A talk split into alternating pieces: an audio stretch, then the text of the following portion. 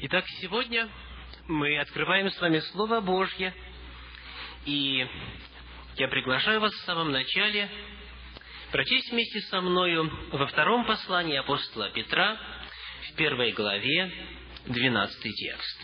Второе Петра, первая глава, текст двенадцатый гласит, «Для того я никогда не перестану напоминать вам о сем, хотя вы то и знаете, и утверждены в настоящей истине.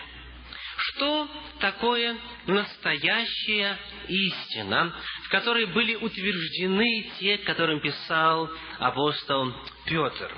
Что включает в себя это понятие «настоящая истина»? В синодальном переводе это звучит а, как будто а, настоящая в смысле подлинная, неподдельная. Но в действительности в оригинале речь идет об истине для настоящего, то есть об истине для настоящего времени, об истине, которую Бог посылает в какой-то конкретный, определенный промежуток времени для того, чтобы она была востребованной и была обращена и отвечала на нужды и запросы конкретного человека в конкретный исторический момент – настоящая истина, или точнее, истина для настоящего времени. Это термин, это понятие чрезвычайно важно для нашего сегодняшнего исследования.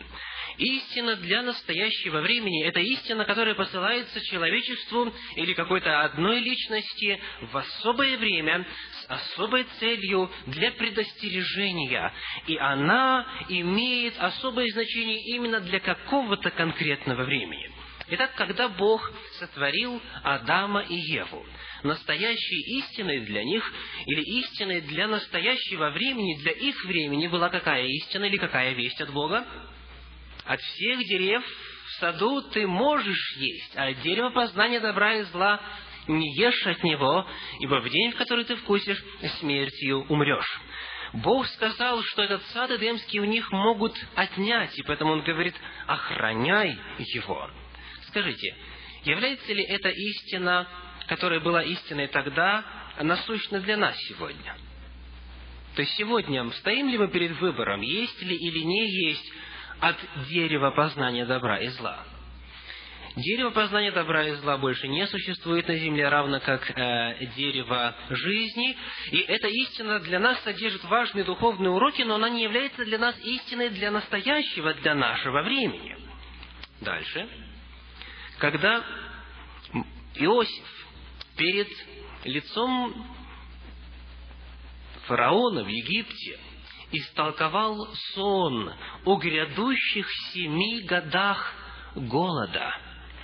Скажите, это была истина или весть для настоящего, для того времени – вне всякого сомнения.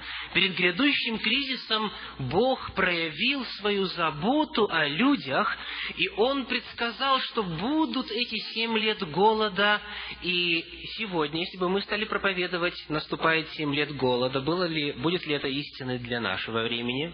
Нет, это истина, да, но она сегодня для нас не так насущна, как она была насущна тогда. Еще один пример. Когда Бог сказал Ною, я наведу потоп на землю, и ты должен построить ковчег. Это выглядело так. «И сказал Бог Ною, конец всякой плоти пришел пред лице мое, ибо земля наполнилась от них злодеяниями, и вот я истреблю их а, земли. Сделай себе ковчег из дерева гофер, отделение сделай в ковчеге, и осмоли его смолою внутри и снаружи». Итак, эта истина была ли насущной для того времени? Вне всякого сомнения. От того, примет человек эту истину, примет ли он эту весть или нет, от этого зависела его жизнь, от этого зависела его дальнейшая судьба. И Бог перед уничтожением нечестивого поколения посылает весть для тех, кто хочет прислушаться. И это была истина для того времени. Для них это была истина для настоящего времени. И Священное Писание во втором послании Петра, во втором послании Петра, во второй главе, в пятом тексте говорит следующее. 2 Петра, 2 глава, пятый текст. «И если не пощадил первого мира, но в восьми душах сохранил семейство Ноя, проповедника правды, когда навел потоп на нечестивых. Оказывается, Ной не только строил ковчег, но что еще делал? Проповедовал. 120 лет он провозглашал истину для настоящего времени. Он говорил, люди, приготовьтесь, потому что будет потоп на всю землю.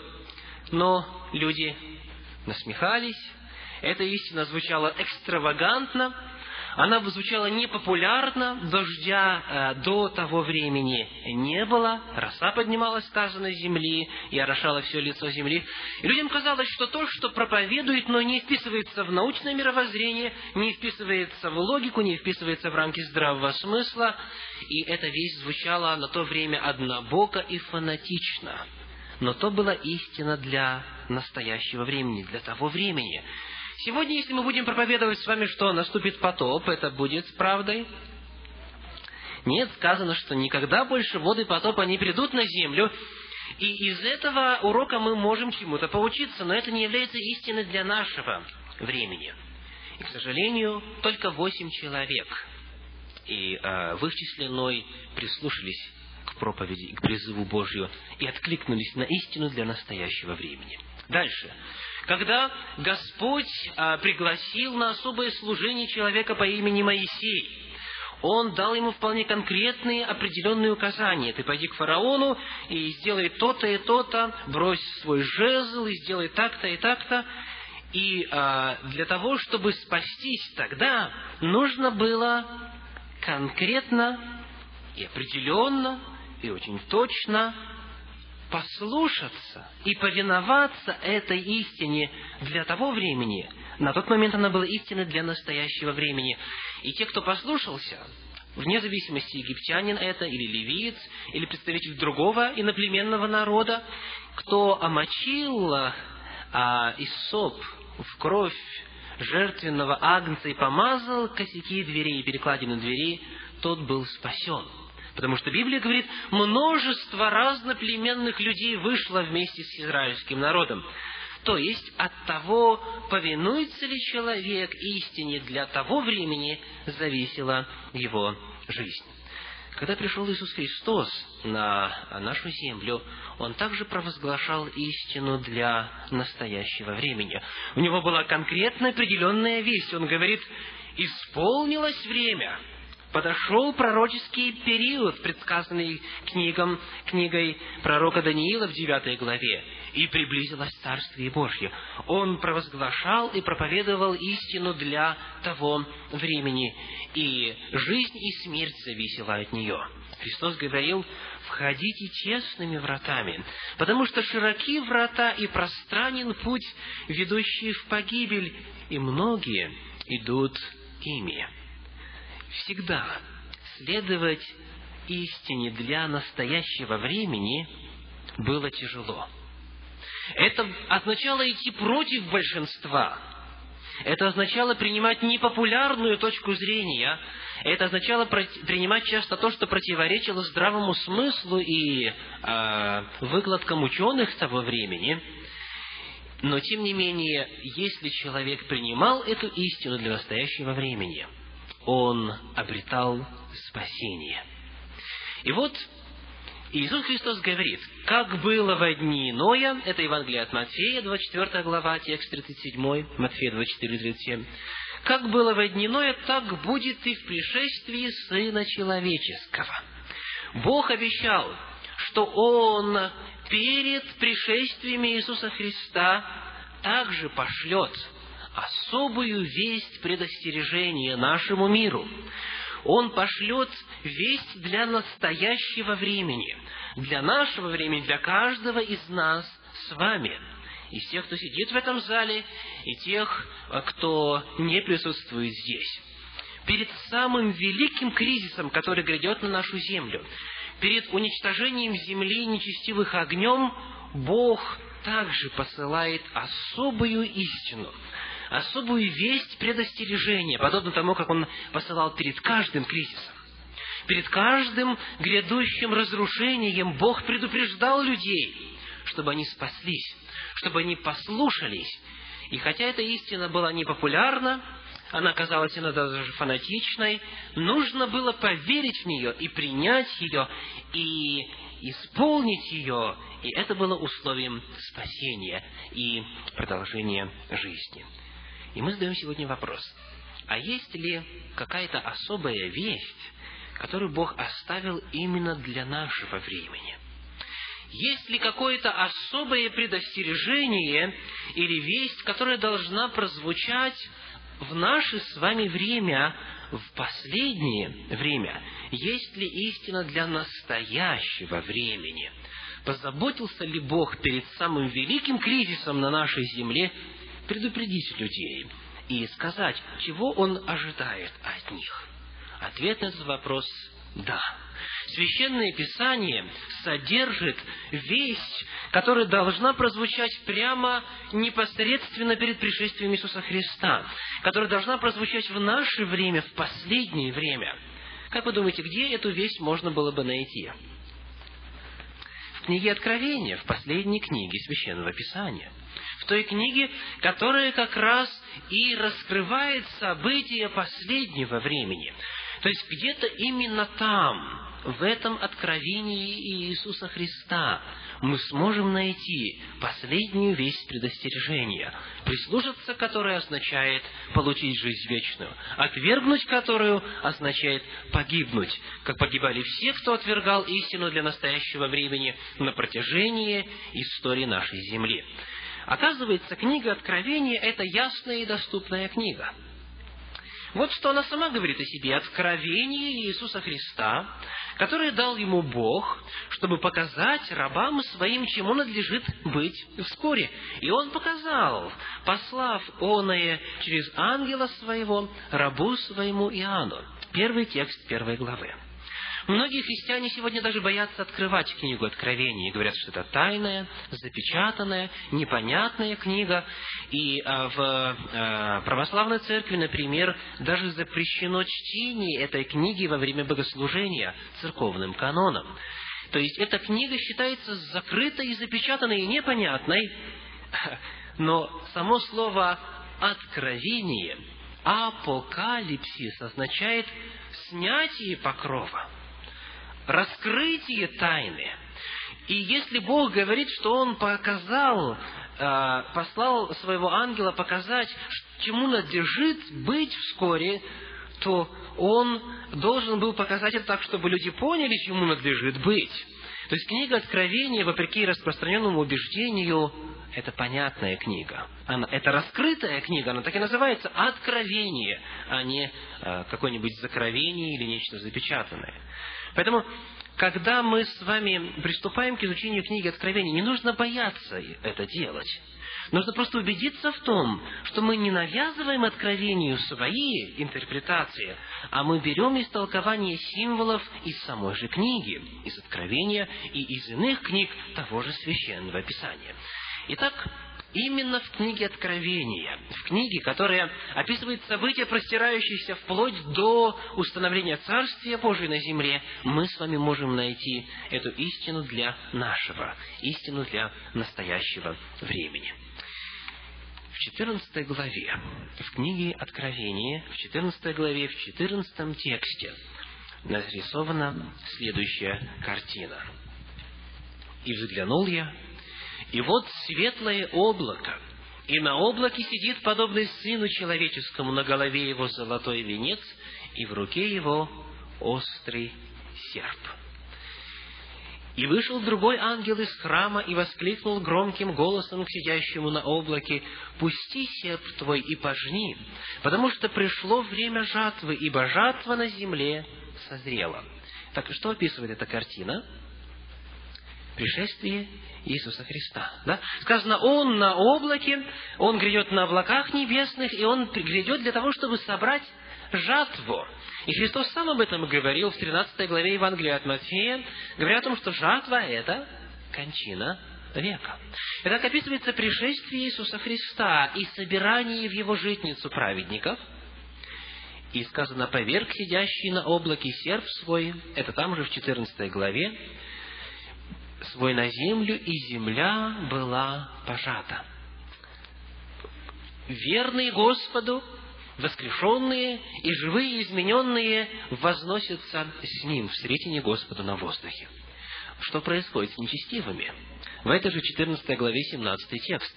«И другой ангел вышел из храма, и, вернее, вышел из храма, находящегося на небе, также с острым серпом, следующий восемнадцатый текст.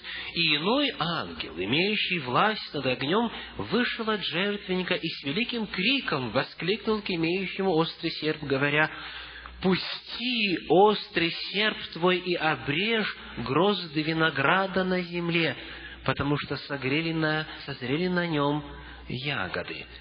Вторая жатва какая-то описывается. Что же это за жатва? Это в то же самое время, во время пришествия Христа. «И поверг ангел серп свой на землю, и обрезал виноград на земле, и бросил великое точило гнева Божия». Итак, это жатва кого? Жатва нечестивых, да? Жатва неверующих. Они также будут собраны, сказано, как плевелы и брошены в огонь. Они будут уничтожены во время пришествия Иисуса Христа. Итак, вот в этой 14 главе книги Откровения описывается не что иное, как пришествие нашего Господа на землю. Пришествие, второе пришествие Иисуса Христа. Давайте посмотрим, какая весть провозглашается сразу перед этим событием. Какая весть провозглашается, которая должна прозвучать по всей земле прямо перед пришествием Иисуса Христа – эта весть символически представлена в 14 главе книги Откровения в символах вестей трех ангелов. Перед тем, как а, Господь приходит на нашу землю, наступает второе пришествие Иисуса Христа, Иоанн видит, как три ангела летят посредине неба и провозглашают каждому человеку, желают предупредить каждого. Давайте посмотрим, что же они говорят. Какова же эта весть предостережения для нашего времени, для времени прямо перед пришествием Иисуса Христа? «И увидел я другого ангела», это все 14 глава книги Откровения, текст 6, «И увидел я другого ангела, летящего посредине неба, который имел вечное Евангелие, чтобы благовествовать живущим на земле и всякому племени, и колену, и языку, и народу». Итак, этот ангел должен провозгласить эту весть по всей земле, каждому человеку, на каждом языке, для каждого народа. То есть, это весть, которая названа как? Вечным Евангелием. Это не что-то новое. Это вечное Евангелие. То Евангелие, которое от века было э, запланировано и вводимо было в действие Богом на протяжении всей истории Земли. О нем в последнее время нужно напомнить потому что люди забудут о нем. И вот каковы эти вести трех ангелов. И говорил он громким голосом. Вот это первая весть, или весть первого ангела. «Убойтесь Бога и воздайте Ему славу, ибо наступил час суда Его» и поклонитесь сотворившему небо и землю и море и источники вод. Первая весть звучит, обратите внимание, еще до пришествия Иисуса Христа, говорит, что суд уже наступил. Убойтесь Бога и воздайте Ему славу, ибо наступил час суда Его. Вторая весть гласит следующим образом. И другой ангел следовал за ним, говоря, «Пал, пал Вавилон, город великий, потому что он яростным вином блуда своего напоил все народы. И на одной из наших встреч мы выясним, что такое Вавилон, почему он пал, и а, существует ли современный Вавилон, и как он выражен. И третья ангельская весть звучит так. И третий ангел, это по-прежнему 14 глава книги Откровения, и третий ангел последовал за ним, говоря громким голосом, «Кто поклоняется зверю и образу его, и принимает начертание на чело свое или на руку свою, тот будет пить вино ярости Божией». Этот третий ангел предупреждает о том, что будет распространяться начертание зверя, что тот, кто поклоняется зверю и образу его, и принимает очертания, тот будет пить вино ярости Божьей. Итак, вот эти три вести, давайте суммируем их. Наступил суд Божий. Это первая весть. Вторая весть. Мистический Вавилон пал. И мы выясним, что это такое. Печать зверя в действии. Мы тоже выясним, что это такое. И сказано, блаженны те, которые соблюдают заповеди Его и имеют веру в Иисуса Христа.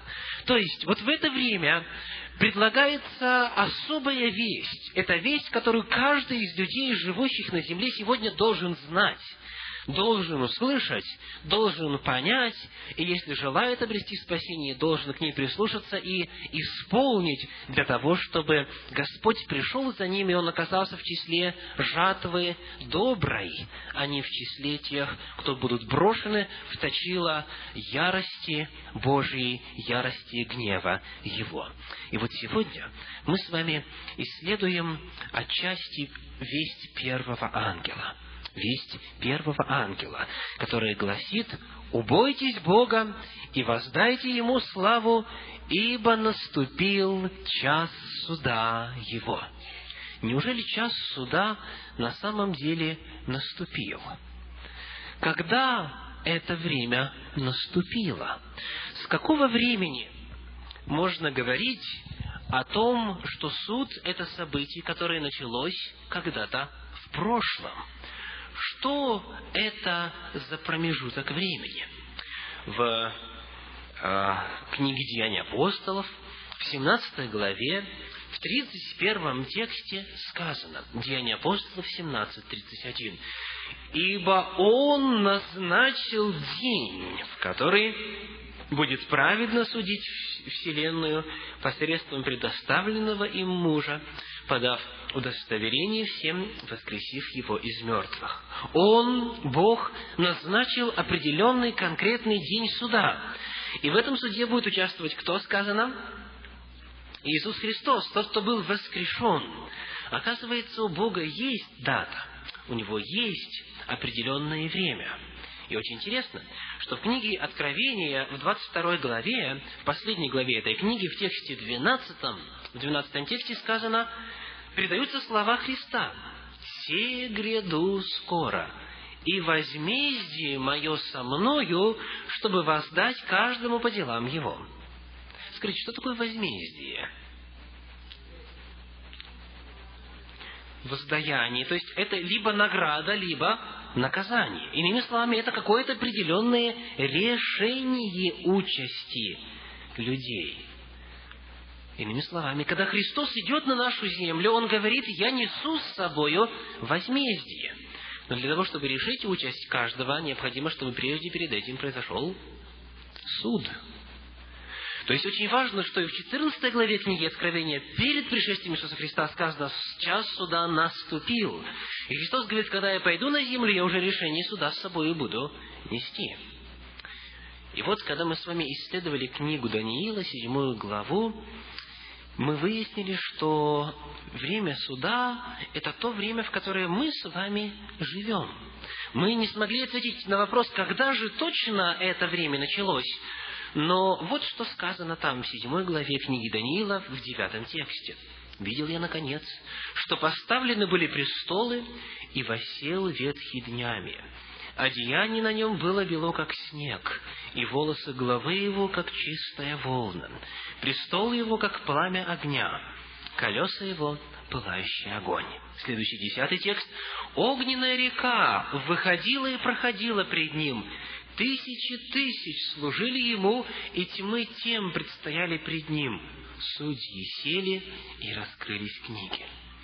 Далее в 13 тексте сказано, «Видел я, что с облаками небесными шел Сын Человеческий и подошел к ветхому днями».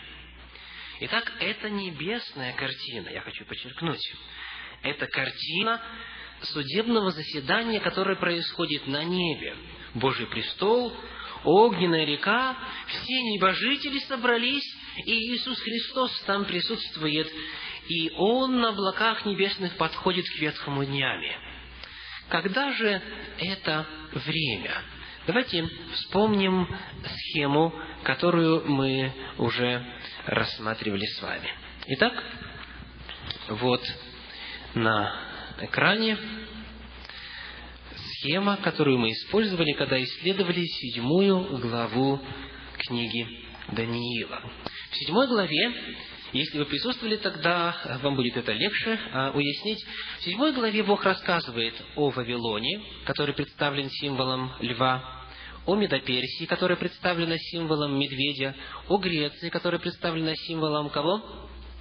Барса с четырьмя головами, о Риме, который представлен в символе зверя страшного и ужасного, потом десять рогов, то есть десять царств, на которые Римская империя была разделена, далее Малый Рог, это папская власть или Священная Римская империя, срок который закончился когда? В 1798 году, согласно библейскому пророчеству, когда эта власть была взята в плен и официально объявлено об ее окончании. После этого описывается суд на небе, и только после этого описывается Царство Божье. То есть Царство Божье еще не наступило, малый рог уже э, отошел в истории, и мы с вами сейчас живем между 1798 годом и Царством Божьим. То есть, эта седьмая глава говорит о том, что будет небесный суд, и этот суд помещается где-то вот в это время, в которое живем мы. Далее, давайте вспомним с вами еще один очень важный текст из Священного Писания. Я сейчас обращаю ваше внимание снова на слайды. В книге Даниила, в восьмой главе, в четырнадцатом тексте сказано, «На две тысячи триста вечеров и утр, и тогда святилище очистится». Восьмой главе книги Даниила также представлено развитие империй, которые имели место в истории нашей земли. И давайте теперь посмотрим на схему книги пророка Даниила восьмой главы. Итак,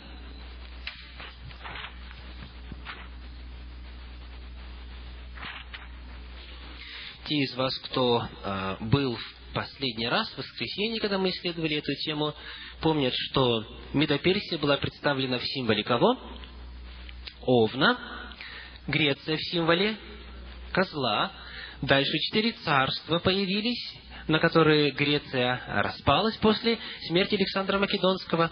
Дальше малый рог, который распространяется горизонтально, то есть это Рим языческий, а, Дальше малый рог начинает распространяться вертикально. Он, сказано, возносится к Богу, к Его престолу, отнимает у Бога Его прерогативы. И это э, второй этап развития малого рога. Это Священная Римская империя или папство, которое закончилось снова когда? В 1798 году, согласно истории. Потом предлагается картина очищения святилища. И после этого снова что? Царство Божье. Итак, согласно восьмой главе книги Даниила, мы также живем с вами где, да? Во время очищения святилища. То есть, малый рог уже отошел в прошлое Царство Божье, еще впереди, то есть мы где-то живем вот здесь во время очищения святилища. И теперь одна очень интересная схема, которая позволит нам прийти к кое-каким предварительным выводам. Итак, это сравнение седьмой главы книги Даниила и восьмой главы книги Даниила. Итак, восьмая глава начинается с Медоперсии, и Медоперсия есть также и в седьмой главе. Есть и Греция, но восьмая глава, помните, дополняет детали, которых не было в седьмой, рассказывая, что Греция потом разделится на четыре царства. Дальше у нас идет Рим, и здесь, и здесь он есть, его горизонтальное распространение, то есть Рим языческий. Потом появляется малый рог, то есть папский Рим, вертикальное распространение рога. Потом идет очищение святилища и Царство Божье. Смотрите, и седьмая глава, и восьмая глава заканчиваются чем? Царством Божьим. Перед этим, давайте вот одно пропустим, Малый Рог заканчивается в 1798 году в 7 главе и 8 главе. И потом в промежутке между 1798 годом и Царством Божьим в 7 главе описывается суд на небе, а в 8 главе описывается очищение святилища. Итак, вывод какой?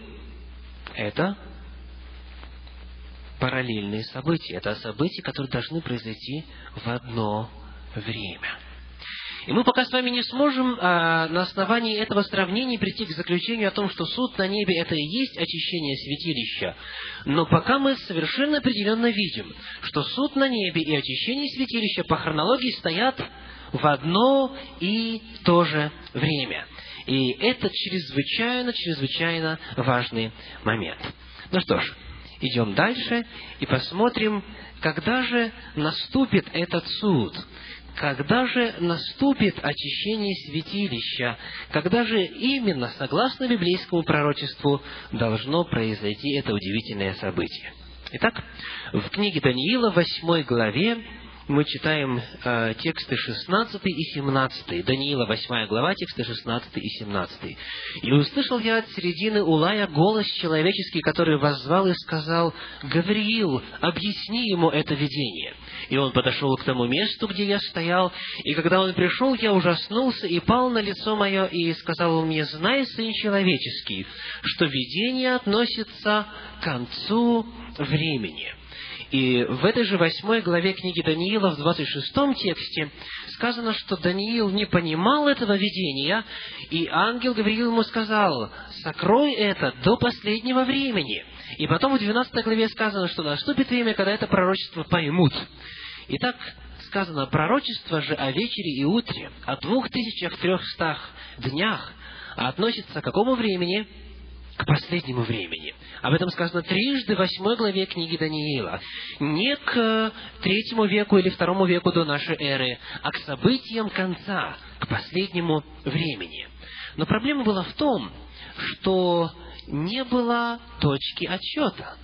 Откуда считать? Хорошо, 2300 вечеров и утр, 2300 дней. Но где начало этого отрезка времени? И вот в восьмой главе книги Даниила, давайте прочитаем тексты 26 и 27.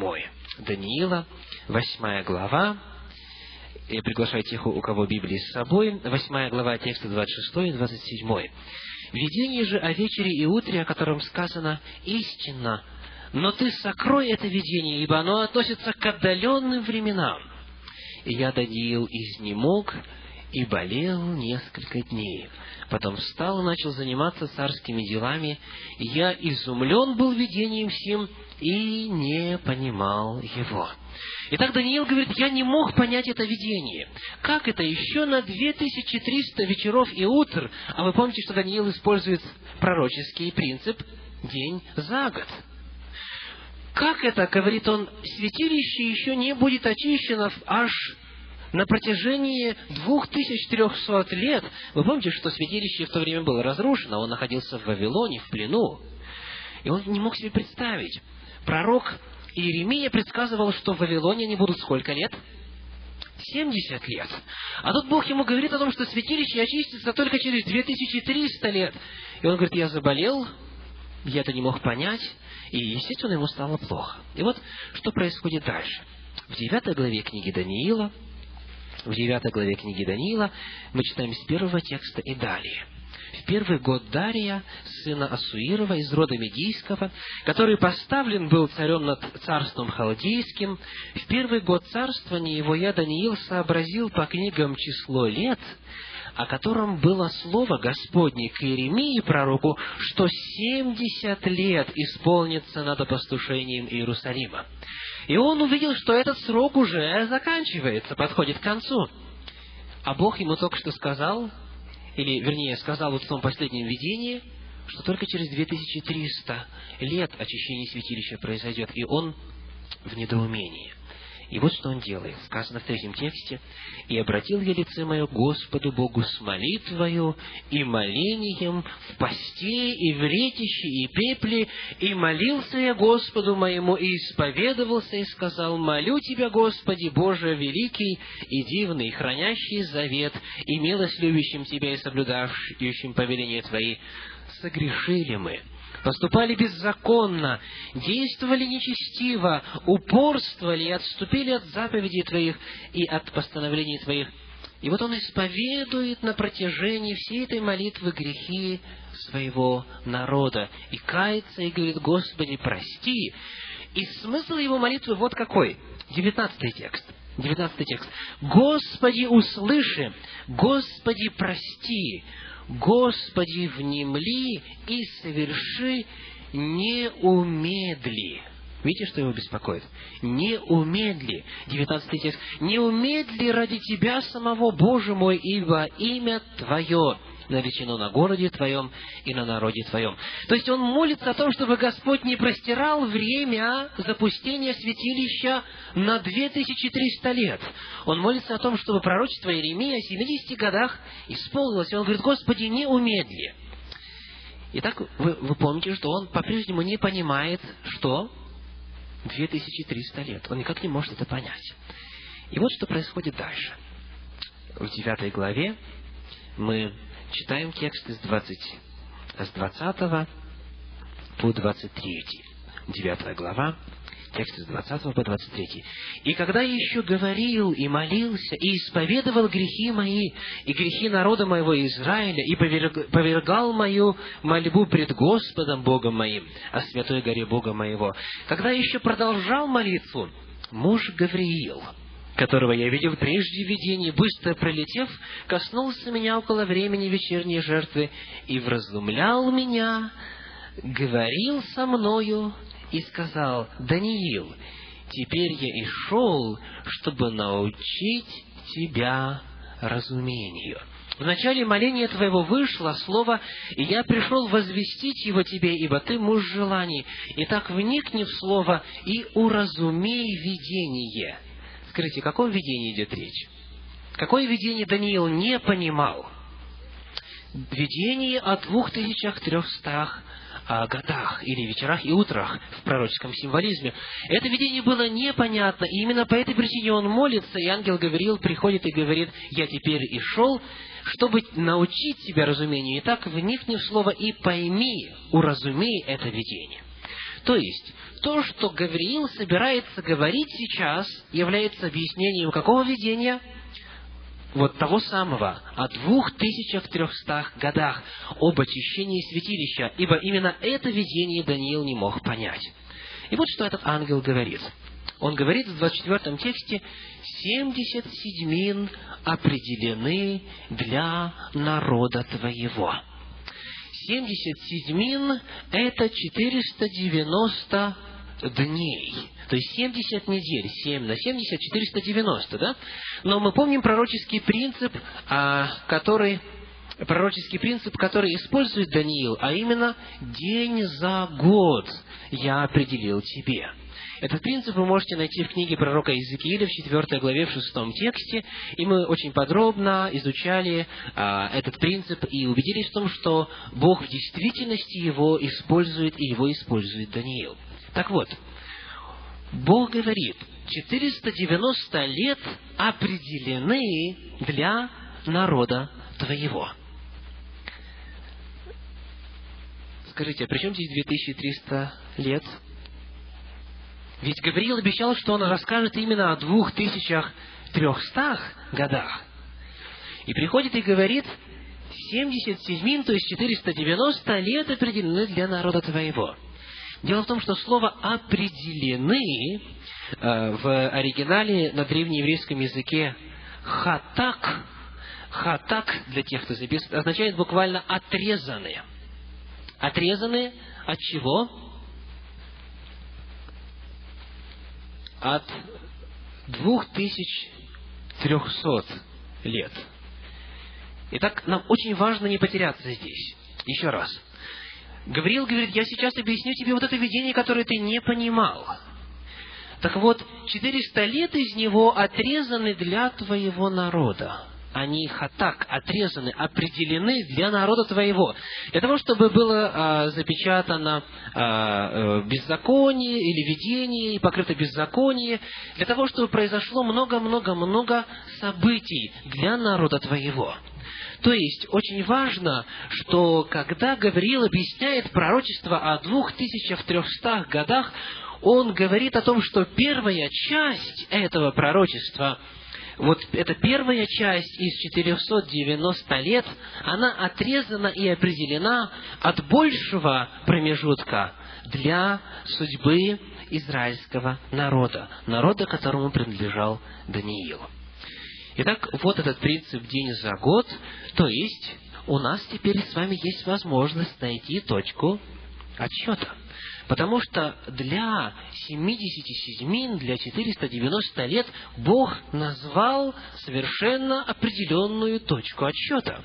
В 9 главе, в 25 тексте сказано, 9.25, «Итак, знай и разумей, с того времени, как выйдет повеление о восстановлении Иерусалима, до Христа владыки семь седьмин и шестьдесят две седьмины». То есть, из этих 70 седьмин, 69 были определены как время, а, после которого должен появиться Иисус Христос. И мы с вами подробно на одной из встреч исследовали это удивительное пророчество. Так вот, в каком году появился этот указ, кто помнит? В 457 году до нашей эры. И когда мы исследовали это, мы собрали все указы и увидели все даты, которые рассказывают Священное Писание, и мы увидели, что в 457 году, именно в этом году, а, начался пророческий промежуток – в 490 лет. Но вы помните, что этот же 457 год является началом и точкой отсчета и для другого пророчества о 2300 годах.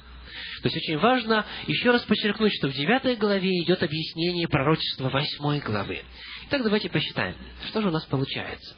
К 457 году до нашей эры мы прибавляем 2300 лет – то есть 457 у нас идет со знаком минус, да, потому что это до нашей эры, плюс 2300, и мы должны помнить, что а, нам нужно добавить еще один год, нулевой год, а, потому что у нас был первый год до нашей эры, потом сразу первый год нашей эры, и когда мы считаем а, годы между эрами, нам всегда нужно добавлять, и помнить о том, что есть один год неучтенный.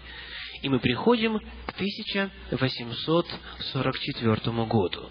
В 457 году начинается этот пророческий промежуток, и в 1844 году он заканчивается. Сказано, на 2300 вечеров и утр, и тогда святилище очистится. То есть после этого начнется очищение святилища.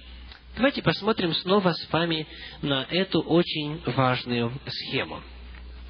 Итак, когда закончилась папская власть? В 1798 году. И в 8 главе, и в 7 главе. Дальше, после этого, по хронологии сказано, будет суд на небе и очищение святилища. То есть 1844 год как раз следует после 1798 года. Это а, подтверждает, что пророческие вычисления точны. Это именно то, что было предсказано в Священном Писании задолго-задолго до того, как это произошло. Итак, мы с вами выяснили, что пророчество о двух тысячах трехстах годах должно было исполниться в 1844 году. С этого времени, говорит пророчество, начнется очищение святилища. И вот именно об этом промежутке говорил ангел из 10 главы книги Откровения.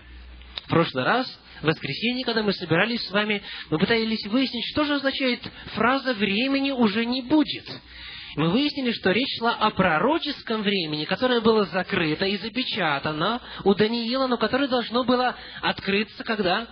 В последние дни. Итак, в 1844 году как раз закончился последний промежуток времени в пророчестве.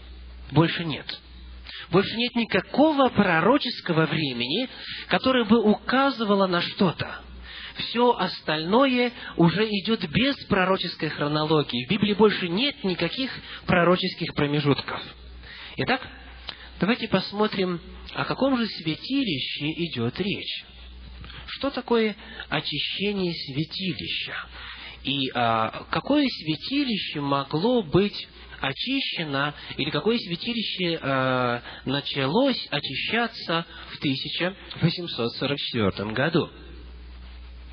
Скажите, какое святилище было в 1844 году? Ну, э, давайте начнем с земного. Святилище дано было Моисею в проекте, и сказано, как и что нужно было построить. И он построил, и это переносная скиния, переносной храм, он просуществовал вплоть до времен, до времен Соломона. И потом Соломон построил уже храм по тому же самому принципу. Затем э, этот храм был разрушен, э, когда Навуходоносор э, завоевал Вавилон, и затем после этого этот храм был восстановлен, но уже меньший по размеру, да, уже не с таким величием. Однако и этот храм, который был расстроен и украшен Иродом Великим, был разрушен впоследствии в первом веке в каком году? В 70 году нашей эры, о чем мы также исследовали с вами. То есть, э, с того времени на земле не было святилища не было святилища, которое могло бы было быть очищенным в 1844 году. Поэтому давайте посмотрим на следующую схему, которая рассказывает нам о небесном святилище. Оказывается, существует небесное святилище, на которые, к сожалению, в последнее время очень редко обращается внимание. Но именно в нем происходят главнейшие события по очищению наших грехов. Приглашаю вас открыть книгу «Послание евреям», восьмую главу, тексты с первого по пятый. Евреям, восьмая глава, тексты с первого по пятый. Главное же в том, о чем говорим, есть то – мы имеем такого первосвященника, который воссел одесную престола величия на небесах и есть священнодействователь святилища и скинии истинной, которую воздвиг Господь, один человек. Всякий первосвященник поставляется для приношения даров и жертв. А потому нужно было, чтобы Исей также имел что принести. Если бы он оставался на земле, то не был бы и священником, потому что здесь такие священники, которые по закону приносят дары, которые, вот эти дары, служат образу и тени небесного. Как сказано было Моисею, когда он приступал к совершению скинии, смотри, сказано, сделай все по образу, показанному тебе на горе. Так что утверждается в этом месте Священного Писания? Как минимум три очень важных утверждения. Первое. На небе есть истинное святилище. Сказано, что Иисус Христос является первосвященником в святилище и скине истинной. И в оригинале, в оригинале используется слово «аллетинос», «аллетинос», которое означает истинный в смысле реальный, подлинный, действительный или настоящий. Данные взяты, вот здесь внизу у вас видно, из греческого, э, греческо-русского словаря Вейсмана, то есть стандартного словаря для а, вот, э, тех, кто желает выяснить значение греческих слов. И так сказано, на небе, на небе есть истинное аллетинос, то есть реальное, подлинное, действительное святилище существует на небе. Более того, о том, что храм на самом деле есть на небе, говорит целый ряд иных текстов Священного Писания. Мы сейчас не будем их читать за неимением времени, желающие могут записать. Псалтирь, 10 глава, 4 текст, Псалом 4, 10, 4, Михея, 1 глава, тексты 2 и 3, Михея 1 и 2, Евреям, 8 глава, тексты 1 и 2, Евреям 8, 1 и 2, Откровение 3 глава, 12 текст, Откровение 3, 12, Откровение 7, 15, 7 глава, 15 текст. Дальше в 11 главе 19 текст, 11-19. В этой же э, книге Откровения в 14 главе текст 17, 14-17. И в 15 главе текст 5, 15-5. И в иных местах Священного Писания достаточно много и ясно говорится о том, что на небе в действительности есть храм Божий, или небесное святилище, небесная скиния, реальное место поклонения Богу. Итак, это первое утверждение. На небе есть истинное святилище. Второе. Христос там, в этом святилище, совершает священнодействие, служение. Сказано, и есть священнодействователь святилища из скинии истины. Он является там священодействователем или первосвященником, как говорит Священное Писание. И сказано, что а, он всегда жив, чтобы ходатайствовать, когда к нему кто приходит за прощением грехов. То есть там происходит реальная, действительная работа и служение по очищению наших грехов. Дальше. Третье утверждение.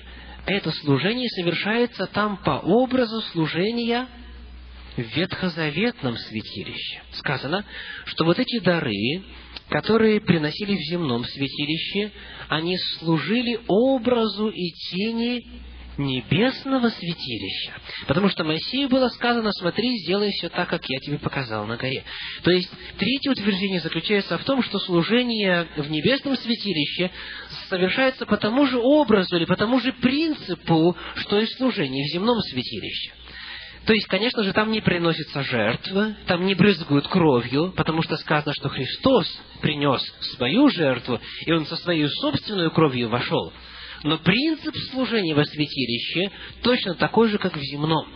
То есть земное, согласно этому месту Священного Писания, земное святилище было дано для того, чтобы служить иллюстрацией того плана спасения, который будет осуществляться в небесном, в истинном, в реальном святилище.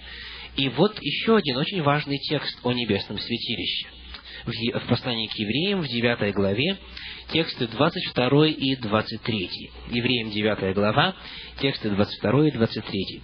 «Да и все почти по закону очищается кровью, и без пролития крови не бывает прощения». И дальше слушайте особо внимательно. Итак, образы небесного, то есть вот это земное, образы небесного должны были очищаться сими, этими жертвами, само же небесное лучшими сих жертвами. Оказывается, небесное святилище нуждается в чем? В очищении. Еще раз прочту.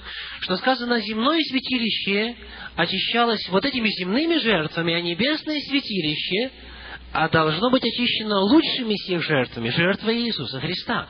То есть оказывается, что небесное святилище нуждается в очищении.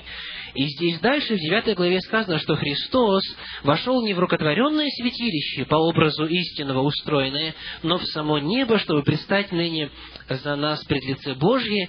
И сказано, что Он взял на себя грехи наши и вознесся туда.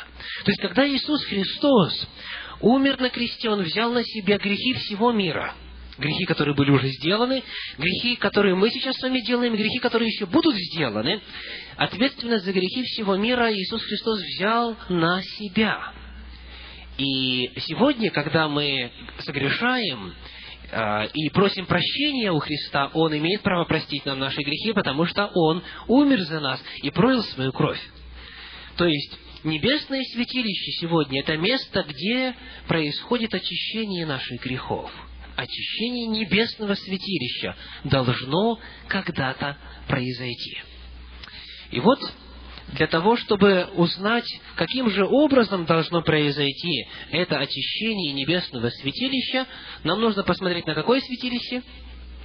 Земное, потому что сказано, что оно было образом и тенью небесного. То есть Бог специально сделал так, чтобы в земном святилище люди могли учиться тому, что же будет происходить в небесном, когда истинный Агнец Божий, Иисус Христос, будет принесен в жертву, и истинный первосвященник Иисус Христос приступит к своему служению. Итак, если вы еще не устали, а мы а, сейчас вспомним, из чего состояла э, ветхозаветнее святилище. Итак, вот она схема святилища земного. Схема ветхозаветнего святилища. Оно состояло, святилище, из двора, на котором находился медный жертвенник, жертвенник всесожжения. Дальше умывальница для э, священнослужителей. И само помещение скинии состояло из двух частей. Как называлось первое отделение? Святое святое. И в этом отделении, если бы, если бы вы вошли сюда, то справа вы увидели бы так называемый стол предложений. На нем находилось 12 хлебов, которые менялись раз в неделю, и они символизировали Божье присутствие со всеми двенадцатью коленами Израиля. Слева находился семисвешник, Дальше прямо находилось, находился золотой жертвенник, на котором вознос, или с которого возносилось курение – и второе отделение называлось как? Святое святых.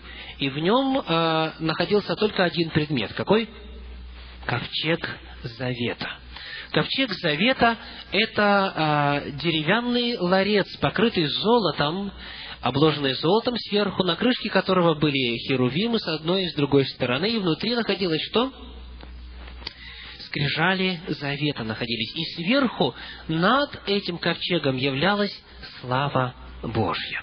Итак, вот таким было устройство святилища, которое дал Бог. И он говорит о том, что оно было устроено по образу какого святилища? Небесного. То есть, по такому же самому принципу в небесном святилище должно будет происходить служение. Итак, вспомнив эту схему, служ... э, схему земного святилища, давайте сейчас кратенько вспомним, что же происходило в день очищения святилища.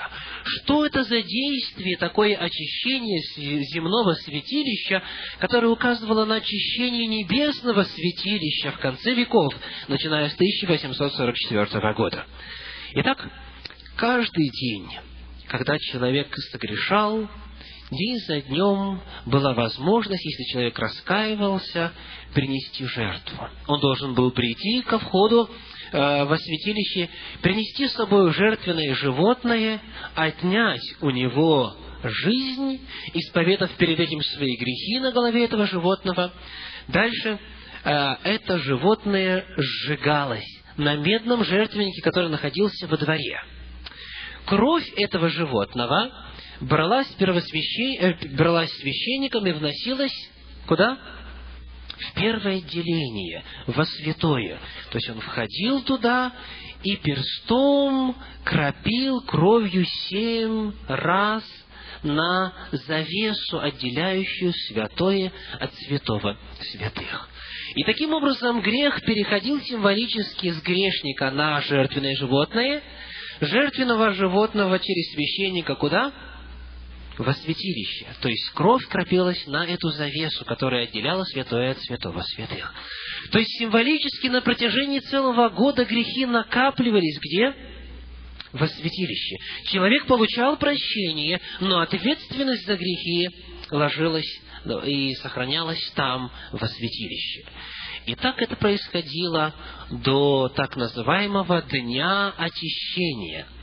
По-древнееврейски Йом-Кипур, день очищения, или судный день, день суда. Этот праздник праздновался, начиная с э, какого времени?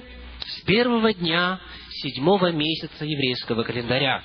На протяжении э, десяти дней трубили трубы и напоминали о том, что приближается время суда, приближается время очищения святилища. И каждый человек должен был примириться с Господом, примириться с ближними и смирить свою душу, смирить себя пред Господом.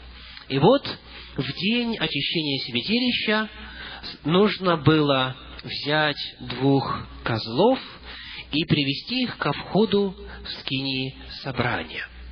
В 16 главе книги Левит. В 16 главе книги Левит вы найдете подробное описание этого служения. И сказано в восьмом тексте, «И бросит Аарон о обоих козлах жребии, один жребий для Господа, другой жребий для отпущения». Итак, что происходило дальше? Этот козел, который приносился в жертву для Господа, кровь его вносилась уже не только во святой, но во святое святых, однажды в году только туда заходил первосвященник, и он крапил перстом на ковчег завета. Потому что в ковчеге находились заповеди, которые как раз и определяли, что есть грех. И эти заповеди как раз нарушались народом, и поэтому на ковчег крапилась эта кровь, и после этого, когда он совершал очищение святилища, сказано вот таким образом, в 16 тексте 16 главы, «И очистит святилище от нечистот сынов Израилевых и от преступлений их во всех грехах их». Вот в это время происходило очищение святилища. Что происходило со вторым козлом? Сказано, что когда первосвященник очищал святилище, после того, как он выходил оттуда, он возлагал руки свои на голову этого второго козла, козла отпущения, и исповедовал над ним все грехи народа за целый год. И потом этого козла, сказано, уводили из стана, уводили в места непроходимые, в пустыню, и человек, который уводил его, должен был омыть свои одежды, он считался некоторое время нечистым. Итак, вот таким образом происходило очищение земного святилища. Я хочу еще раз подчеркнуть, что это очищение святилища было судным днем для народа. В книге Левит, в 23 главе, Левит, 23 глава, а, текст мы читаем 28 и 29. Левит, 23 глава, текста 28 и 29. «Никакого дела не делайте в день сей, ибо это день очищения, дабы очистить вас пред лицем Господа Бога вашего. А всякая душа, которая не смирит себя в этот день, что произойдет? Истребится из народа своего». То есть вы видите, что этот день не просто день очищения святилища, но и день чего? день суда над народом. То есть те люди, которые не примирились с Господом, не смирили себя, сказано, истребится душа-то из народа твоего. То есть день очищения святилища – это одновременно и день суда. Очищение святилища и есть суд в символическом, типологическом служении Ветхого Завета. Итак, Согласно тому, что говорит Священное Писание, небесное святилище должно быть очищено. Оно нуждается в очищении. Очищается какой кровью сказано? Кровью Иисуса Христа. И этот пророческий период начался в 1844 году. С 1844 года, согласно тому, что мы выяснили сегодня, на небе идет очищение небесного святилища. И это одновременно является чем? Судом. Потому что, когда происходит суд и принимается решение о том, какую участь э, определить тому или иному человеку, как раз происходит процесс очищения и обновления святилища. И завтра мы с вами выясним, над кем будет идти этот суд. Или над кем начался суд в 1844 году. Что за книги там открыты? Каким образом этот суд в действительности очищает грехи из небесного святилища? Что происходит с 1844 года и чем закончится этот суд? Какой суд будет происходить в течение тысячелетнего царствия и после этого? То есть завтра мы подробно с вами изучим, что Священное Писание говорит о механизме этого суда. Но сегодня мы успели выяснить следующее. Последняя весть предостережения для нашей земли звучит так. Эта весть должна распространиться по всей земле, ее должен услышать каждый. И весть первого ангела звучит «Убойтесь Бога, и воздайте ему славу, ибо наступил час суда его. И мы с вами можем сказать, что час суда уже наступил для нас, это в прошлом времени. Библейские пророчества всегда исполняются с точностью, ровно в срок. В 1844 году начался особый процесс, который в Библии назван одновременно судом и очищением небесного святилища. Что это за процесс, каким образом он будет происходить и что конкретно происходит на небе сейчас, об этом мы узнаем завтра. Но последний текст, который я сегодня хочу оставить с вами, из послания к римлянам 13 главы, 11 текст звучит так. «Так поступайте, зная время» что наступил уже час пробудиться нам от сна, ибо ныне ближе к нам спасение, нежели когда мы уверовали. Больше нет промежутков пророческих, времени пророческого уже больше не будет. Сейчас идет этот процесс очищения святилища, и следующее действие какое? Царствие Божье, пришествие Иисуса Христа. И мы сегодня, а, это особое поколение, особо счастливое поколение, что нам посчастливилось жить в такое удивительное время, когда мы воочию сможем убедиться в истинности исполнения многих библейских пророчеств, в том числе и этого, о котором мы говорили сегодня. Приглашаю вас подняться для совершения благодарственной молитвы.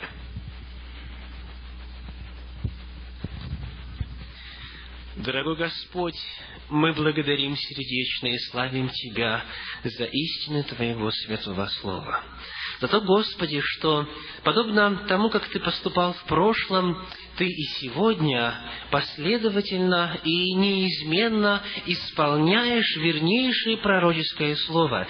И мы благодарим, Господи, за то, что при тщательном сравнении и анализе Священного Писания мы приходим к утверждениям и выводам, которые подтверждаются многими иными отрывками Священного Писания. За то, что всякому искренне ищущему и желающему знать Слово Твое, Ты открываешь Твою истину.